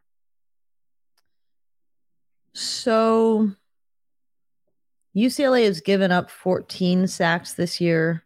Mm-hmm. Um my instinct says under. I'm going under. I'm taking the reverse psychology route here. I'm Okay. I'm, I'm okay with it. I just think back to the Utah game and the Arizona game, and those are the quarterbacks that are closest to what DTR does. Yes. And um, I am not sure that um, mm, UCLA has given up 42 tackles for loss this year, though. Yeah, but they're only 16th in the country in Yeah. terms of tackles for loss allowed per game. Okay. Yeah, I just don't see a lot of, uh, like you said, I don't see a lot of rushing tackles for loss um, in this game from USC. I uh, I think that it, it would have to come from sacks, and we've seen Tuli not be able to not be able to get to guys like uh, like Cam Rising and Jayden de Laura, and so I'm just going to go with the under. I think I think uh, my likelihood here is that he'll get one, but not two, so I'll go with that. Yeah, this to me is another barometer. Yes. If if the over hits, You're as- feeling good. Yes. Um, if the over hits, th- that is a big sign that things went very well for USC. Uh, that is the over under. Let's get into game predictions. Bill Connolly's metrics have the Trojans with only a 49% win probability because the score is 35 uh, 34 in favor of the Bruins. I think it's literally like a half point or something that, that separates the two. It's it's insane. Vegas uh, currently as and as of Wednesday when we did this this rundown as the Trojans as one and a half point road favorites. They opened up as two and a half point favorites. Uh, the over under currently sits at 75 and a half, opened up at 77. Alicia, what is your prediction? I'm going USC 65, UCLA 62. I think this game is such a 50 50 shot. This is such a 50 50 matchup that I am predicting overtime and uh maybe two rounds of overtime Well, to get two up to two rounds. I think we go to the the, the two point conversions. Yeah. Yeah. Um, so yeah, 65 62. I think there's a very good chance that I'm very wrong about this game in terms of, like I said before, you know, Bill Connolly's numbers at 35 34. I could very much see that happening in that weird freak way that the, the big offensive matchups don't score as much as many points as you think. I also have too yeah, much respect. 35 34, not scoring as much as you think. Well, no, I mean, I know what you mean. though. Yeah, I know what yeah, you mean. Yeah. yeah. Um, but I also have too much respect for Caleb Williams and DTR and Zach Charbonnet and Lincoln Riley and Chip Kelly and all these offensive minds that uh, I'm going high scoring and I'm going overtime because of it. Like I think I think there's a chance that, you know, regulation ends at 35 35 and then it just goes on forever in overtime. It's But really the hard- overtime rules don't exist that way anymore. They let you because you oh, do you go to the like shootout back and forth? It's one it's one I overtime just- and then and then the second you just have to start going for two point conversions. You still have to score touchdowns. yeah, but they're only gonna score you two points, right? No, no, no. Or You have to one point? score. You have to score a touchdown and go for the two point conversion in the second overtime. Yes, but then after that it's two point conversion. Well, I don't know what happens in the third overtime, but That's what I'm saying. Like you, you're not going to be able to win by three with all those overtimes. See what I'm saying? I do. Score predictions are dumb, and I don't know how you're all right. getting to 65, 62 in any case. So I don't even know. Um, maybe right. you get to second overtime and uh, USC kicks a field goal to win. I don't know. It, it, whatever, whatever. all right. My my score prediction. Before I give this, I, I think this game is going to come down to the big moments. We talked about it before. Um, I, I there's two games that I think that this will be similar to. My score is going to end up looking a lot like the 2017 Rose Bowl because I think this game feels like that in a lot of senses. Mhm. Number two, I very much think this could be like the Oregon game, um, UCLA and Oregon. That was a game that went back and forth. The difference was Oregon stole a possession, won the middle the middle eight, and completely separated in a game in which they were going tit for tat. And when you do those little things, they can mean so much in a game of this magnitude. So, who do I trust to get a turnover or to get that extra field goal stop? I think I trust SC to get that. Um, and so I have SC winning this 52 48. But man, it is, it easily could go either way. I think SC playing UCLA after the Arizona game makes them even more dangerous. And um, if it's anything like any of these predictions, it's going to be a game you're going to remember the rest of your life. hmm I personally like uh, Kenny uh, from THT in the chat giving a score prediction of 17 to 14. You never know. that would be hilariously fun. Yes, you know, in a not fun way. It would be it would be so fitting because the I- the U, we went into the Utah game and we at least I argued it would be a low scoring game. Yeah. I I thought that you know this is going to be a low scoring game and then it ended up completely blowing up. So yeah. Uh, let's go to the mailbag. Open up the questions uh, in our mailbag. Uh, we start with a message we got from um, Pacific Northwest Church. We got a bunch of them uh, the other day that says, "Now that Alicia's guy dies out, who are the candidates to win her affections? Is Team Bay?" Hmm. No one has the mustache quite like uh quite like Travis Mustache? Dye. He's just like memorable. Um I I might be Eric Gentry. Um He's got to get on the field. he's got to get on the field. Yes. Uh I think that um I don't know. I don't know. We'll have to see. I I, I think that has to come co- like come to me in a in in the moment. All you right. know? Uh, next question. Let's say that you could pick either Austin Jones or Raleek Brown to have 150 yards from scrimmage on Saturday. Who do you pick? Which one would be a better sign for SC? Raleek Brown. Yeah, I think so too. Because if Raleek Brown is getting 150 yards from scrimmage, he's breaking some long ones because he's not a grind him out back who's going to get that on. You know, I think I think Austin Jones needs needs 20 carries to get that. I think really, Counterpoint. Not, not not to get you off here, but counterpoint. Would it say more about how the game goes if it's Austin Jones because that means he would have more success for longer because we assume that Willie Brown would have an explosive 150 fo- yards Mm. versus Jones's methodical 150 yards. that's a fair that's a fair counterpoint. I don't know. I, I Yeah. think it's Brown, but just Yeah. throwing that out there. Yeah. Uh, next one for you is obviously we want our Trojans to win on Saturday, says Pacific Northwest Trojan. And if that happens, is it better for UCLA to beat Cal the next week to make our win over the Bruins look better? Or do we root for the most hilarious outcome, which would be UCLA winning three in a row to end the regular season, earning a spot in a crappy bowl where they belong, not being motivated and, and losing, thus ending with four straight losses? I think it's clear what I want. UCLA can eat its own butt forever. Tell us how you really feel, Pacific Northwest Trojan. Uh no, for me it's it's UCLA beat Cal. You want uh you want USC to have as many ranked wins as possible at the end of the season. And really it doesn't really matter what UCLA does at that point. The thing that will pain UCLA the most is USC going to the playoff and getting a chance to compete. So, yeah, I'll take that. I want UCLA to beat Cal to stick it to the UC Regents. yeah. Yeah. That'd be That's fun. that's uh, fair enough. Uh, Cameron says, "Do you feel better or worse about playing UCLA after the loss to Arizona? Worse, I think. Now that it's, it's like a beehive that's like riled up. Yeah, I, I it it actually doesn't change for me. I, I think this was gonna be a, a riled up game either way. And I think there's a universe where their confidence is shattered, and I think there's a universe where they come out and uh and and try to prove themselves in a in a whole other way. I, I think there's still so much that we cannot uh, figure out. I just go back to UCLA no showed the Arizona game, and you can say that the no showed the South Alabama game. But I can't. So we can talk about them having a no show problem. I can't fathom they would no show a top 10 SC team coming into to their house. Yeah, it's the rivalry. You know what I mean? Like I just if this doesn't get you up for it, then what would?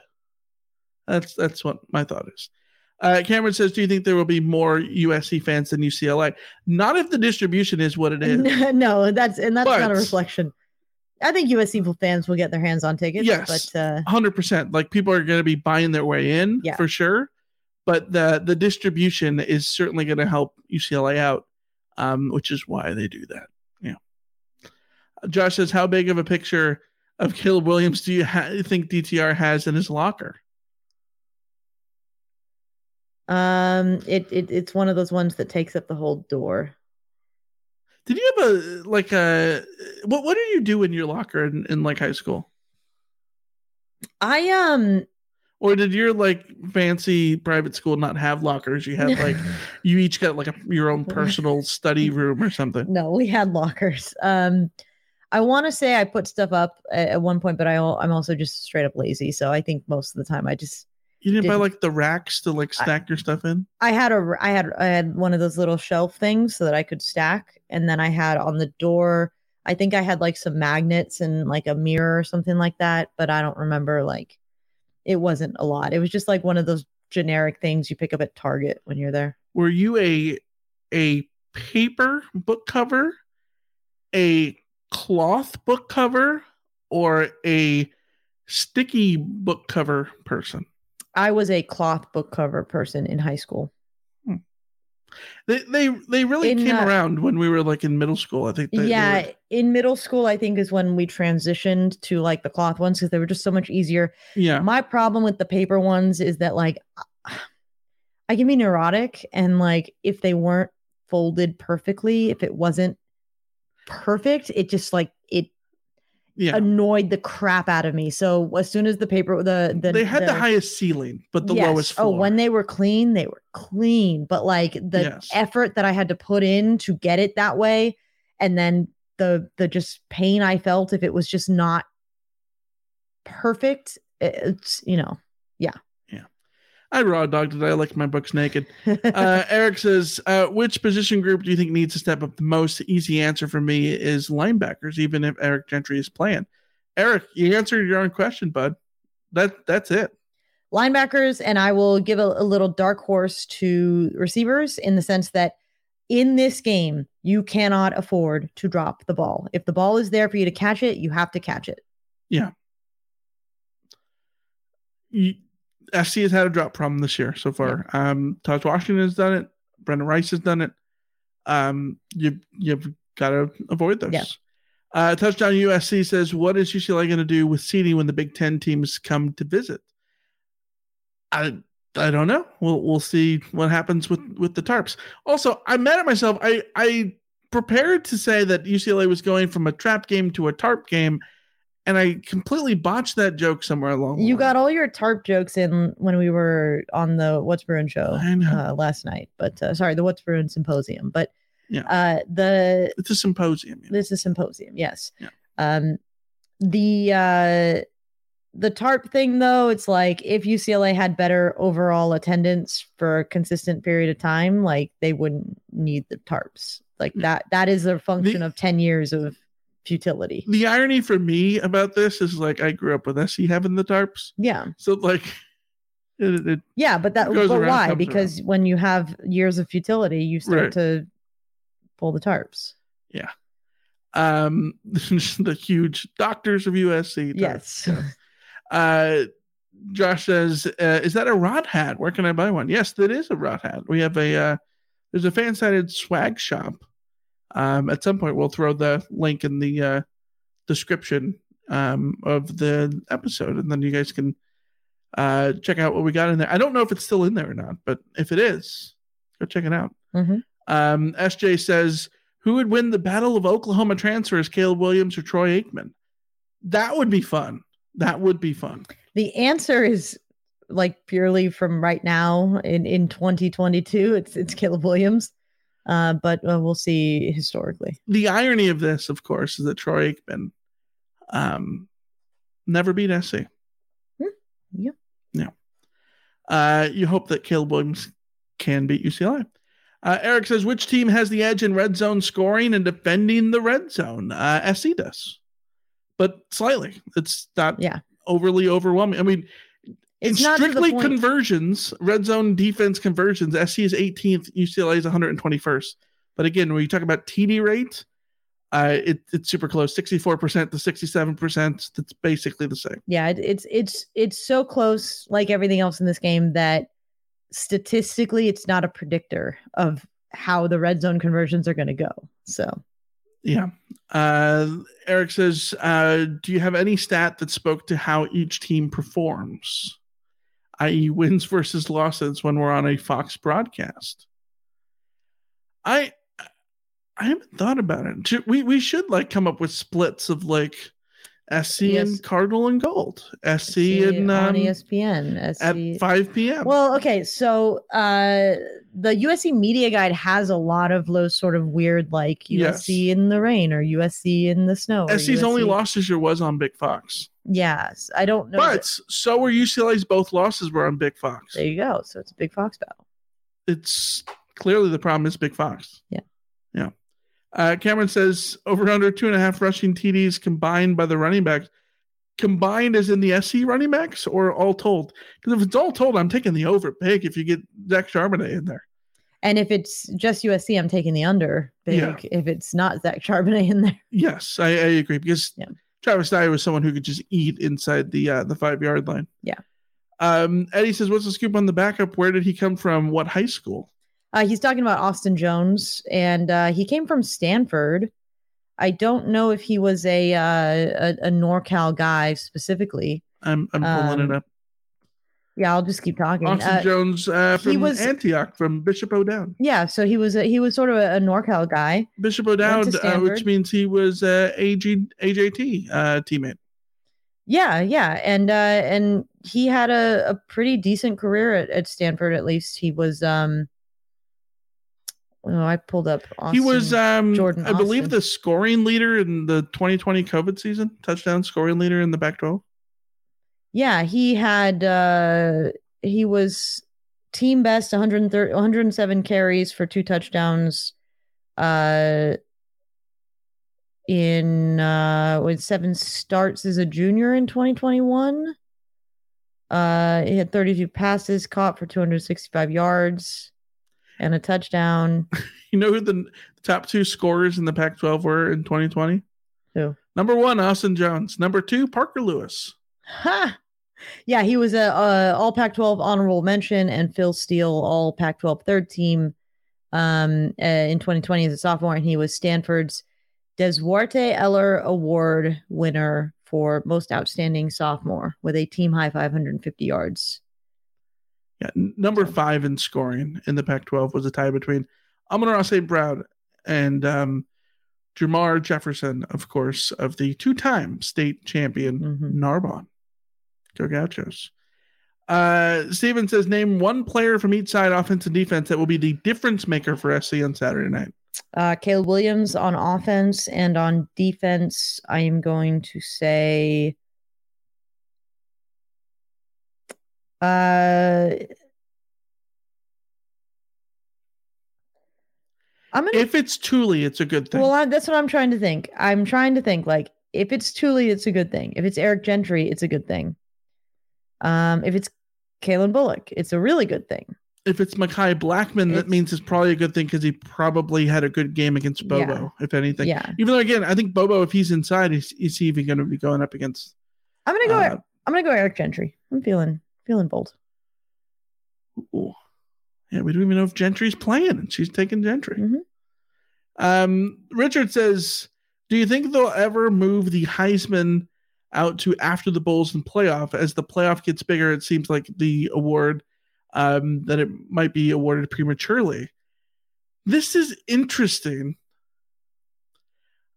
I." Because you do end up with like the Heisman winner, and then they go to the playoff, and then they disappoint, and then people feel like, oh, well, it was the wrong decision or whatever.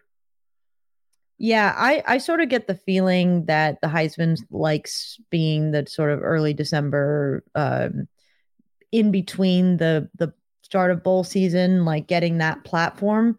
But I would agree. I think they should award that uh, after after the playoff. Personally, Yeah, I, I also think they should give Reggie Bush's Heisman back, and they don't listen to me on that either. So well, yes, I am a big believer in playoff MVPs and rather than playoff series MVPs. Like I like how the the NHL does the Conn Smythe. So I think they should they should make a new award that is like the playoff MVP. yes, but it's like of the playoff, not just the final game, but like of the playoff. I like that. And especially when you get to the 12 team, like that'll be like a new award. Yeah. It'll be like the um uh like Well- the Zeke Elliott award because that one year that he and Cardale Jones went crazy, right? What's what's the one that um, Sam Darnold won after the Rose Bowl, which was sort of billed as the as the we're the one that takes into account the postseason. Uh, yeah, one. I I don't I don't remember what it was. yeah, The Manning award? maybe. No. I don't know. No. Something.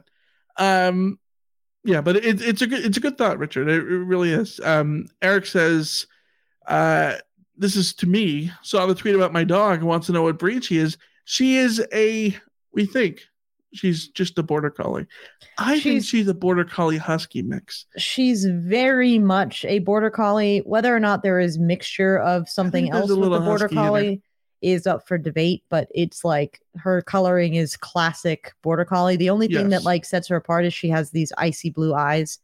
Um, our current plan And she has a, a tail that curls a little up like a husky. yeah uh, it- she's her hair is shorter it's not as her her coat is not as thick as as a lot of border collies that i have seen but um yeah i don't know we our plan is to uh bring her on the show on saturday Yeah, So- she'll, she'll be she'll be here Saturday because uh, we'll have family here. Um, they'll be in the other room while we record the uh, the the car cast after the UCLA game, which means that um, she won't be in the crate, so we can easily go get her. Yeah. uh Because if we go get her now, we got to get her out of the crate, and it's a it's an ordeal. Um, and yes eric she is a shedder and she's beautiful. She's beautiful yes. Yes. Uh, Josh says, say USC loses the next two games. What bowl is SC going to? Okay, so here's the thing. SC is going to be seven and two if that if that if SC loses on Saturday, they eight and two. No, there will be seven and two in conference. Oh, there will be seven and two in conference, which guarantees that they finish no worse than tied tied for second. The way the bowls work is not how the standings work. The way the bowls work is all the ties are on the same level. So it's up to the bowls to decide. So I think that would mean that more likely than not, it would be the Alamo Bowl because they would have the top pick. And I think SC is the most attractive pick out of all of the seven and two teams. Considering Utah has been there in the past, uh, Oregon has been there in the past. Want- Um, UCLA want- has been there before. You want Caleb Williams on your? I think they might take. SC. SC's never been to the Alamo Bowl. Uh, that would make the most sense. The worst case scenario is everyone denies SC and SC falls to the Holiday Bowl, which no one wants. Yep. Uh, Randy, do you think David Bailey will be the next Stanford transfer? Who knows? I Oh. think there could be a huge mass exodus up at Palo Alto for sure. USC fans everywhere should be praying and hoping that uh, David Bailey recognizes that he could come to USC and be a- an immediate starter and an immediate star and basically save the USC defense single handedly. That's my opinion on that. Yeah. Kyle says Reggie has his Wendy's sandwich back. Isn't that enough? Can we talk about the, the commercials? They're great. I think it is incredible how much better college football adjacent commercials are than anything else. Yes. The Heisman House commercials, Heisman House is good. they're all good. Dr. They're all legitimately good. Fansville, is Fansville commercials, top top tier, better than any The- better the- than any Super Bowl commercials. The one where they bring in Bryce Young and it's got like the whole like uh, the mo- my, I, I, the, oh my they're God. my parents now. Like also Bryce Young, very Chef very kiss. good in those commercials. Like, Yes. And then Reggie is like infectious and charismatic as hell in all the the Wendy's commercials. yeah. The the only the only Wendy's commercial that I thought was a disappointment is the one where like it's workaholic Leinart where he's like outside working and not doing the other stuff like Yeah. but even then like you're allowed fine. one dud. Yeah. So uh Eric in the chat says uh, the Archie Griffin winner. There we go. That's correct. Sam Darnold Yeah. won the Archie Griffin Award. All right, we've gone nearly two hours. This is long, the Yeah. longest episode. of I all mean, time. it's it's the UCLA preview episode. Uh, Yes. So the, the if we were gonna go big, this was gonna be the one that we are gonna go big on, and Yes, we're gonna go indeed. big on the uh on the CarCast. Um, yeah, because you're gonna win or lose, win or see the pup. lose. Uh, the pup will be here to make us all feel better in the worst case, and we'll celebrate with uh with little with little Jesse, um, if if things go well. All right, uh, we will uh, end it there. SC and UCLA Saturday night, 5 p.m. Gus Johnson, Joel Klatt on the call on Big Fox. It's going to be a hell of a game. And then right after, we'll be here live on YouTube to talk about it, digest it, figure out what the hell happened. You're gonna want to listen to that one. Yes, absolutely. So, uh, thanks for listening as always. You guys are awesome. Make sure that uh, on your way out that you like and subscribe if you're here on YouTube, if you're following us on Spotify and uh, Apple Podcasts, that you subscribe to us there, leave us a review, and all of that. Uh, we couldn't do this without you, and uh, we'll be back when we see you. Till then, see ya. See ya.